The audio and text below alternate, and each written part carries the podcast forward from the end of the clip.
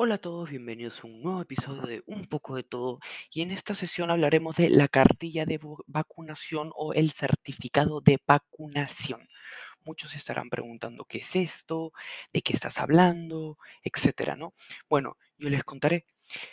En Lima, Perú, donde yo resido, la mayoría de las personas tienen las dos dosis de vacuna, ¿no? Ya sea Pfizer, AstraZeneca, cualquier vacuna, la Sinopharm, cualquiera, ¿no?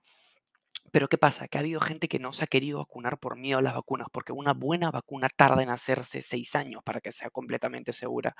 Pero con el tema de COVID, como eh, es una pandemia, em, han tenido que apresurarse un poco y hacer vacunas que sí son 100% seguras, pero lógicamente hay ese miedo a las personas de, ¿y si esa vacuna está mal hecha? ¿Y si pasa esto con la vacuna? ¿Y si me da cierta enfermedad o parálisis, etcétera, ¿no? Entonces, ¿qué ha hecho el gobierno peruano?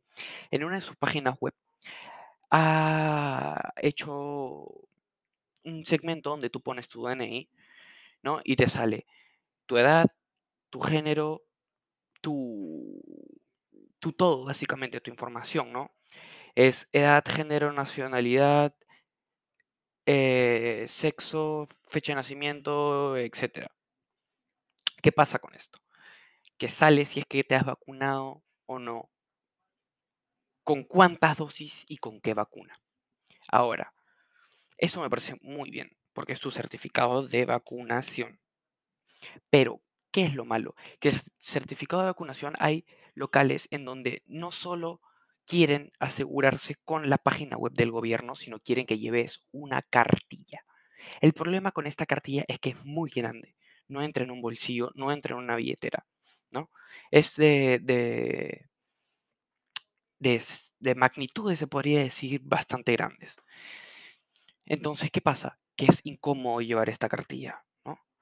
Hay locales en donde tú enseñas eh, fotos de la cartilla o enseñas el link en la página web del, gobierno, donde aseguras, te aseguras de que te has vacunado, pero no les basta. Ellos quieren la cartilla en físico y en parte se les entiende, porque lógicamente hay ese miedo de, ¿y si la falsificado?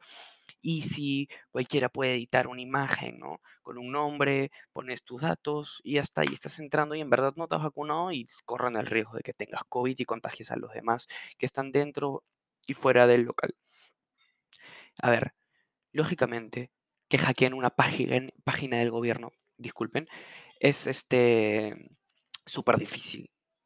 Súper, súper difícil. Y dudo que alguien la hackee simplemente para poner sus datos en una vacuna, ¿no? Eh, una foto, sí, es posible editarla, pero tú te das cuenta muy rápido si es que la foto está editada o no, porque lógicamente ves eh, lo que es el factor luz, eh, las letras, qué, ta- qué- qué- qué tan grandes, qué tan negritas son, etcétera. Em, bueno, hay locales, como dije, de que tienen el miedo de, de- de que hayan hackeado la página del gobierno, pero en sí eso está mal, por el hecho de que hay un código QR. ¿Qué es un código QR? Es una imagen que salen básicamente varios puntitos, donde tú pasas en un celular o una tablet y sale, te lleva directamente al perfil de esa persona. A lo que quiero llegar es que es complicadísimo hackearlo, ¿no? Porque llevar esa cartilla, como dije, es súper difícil. O sea, el tamaño es, para hacer una cartilla, para hacer un certificado, es exuberante. Muy aparte de que se te puede perder. O sea, en lo personal, está mal que te obliguen a llevar esa cartilla en físico, teniendo eh, la aplicación del gobierno, teniendo fotos de, de- tu cartilla de vacunación, ¿no? Pero a la vez es entendible por miedo. El ser humano es una persona que tiene miedo, a lo desconocido. Y sí, COVID es algo que recién lo estamos conociendo, que hay variantes y es normal que tengan miedo. En parte lo entiendo, pero está mal. Y bueno, gente, muchas gracias por acompañarme en este increíble episodio. Vean el siguiente y estén atentos. Y esto fue un poco de todo. Chao, chao.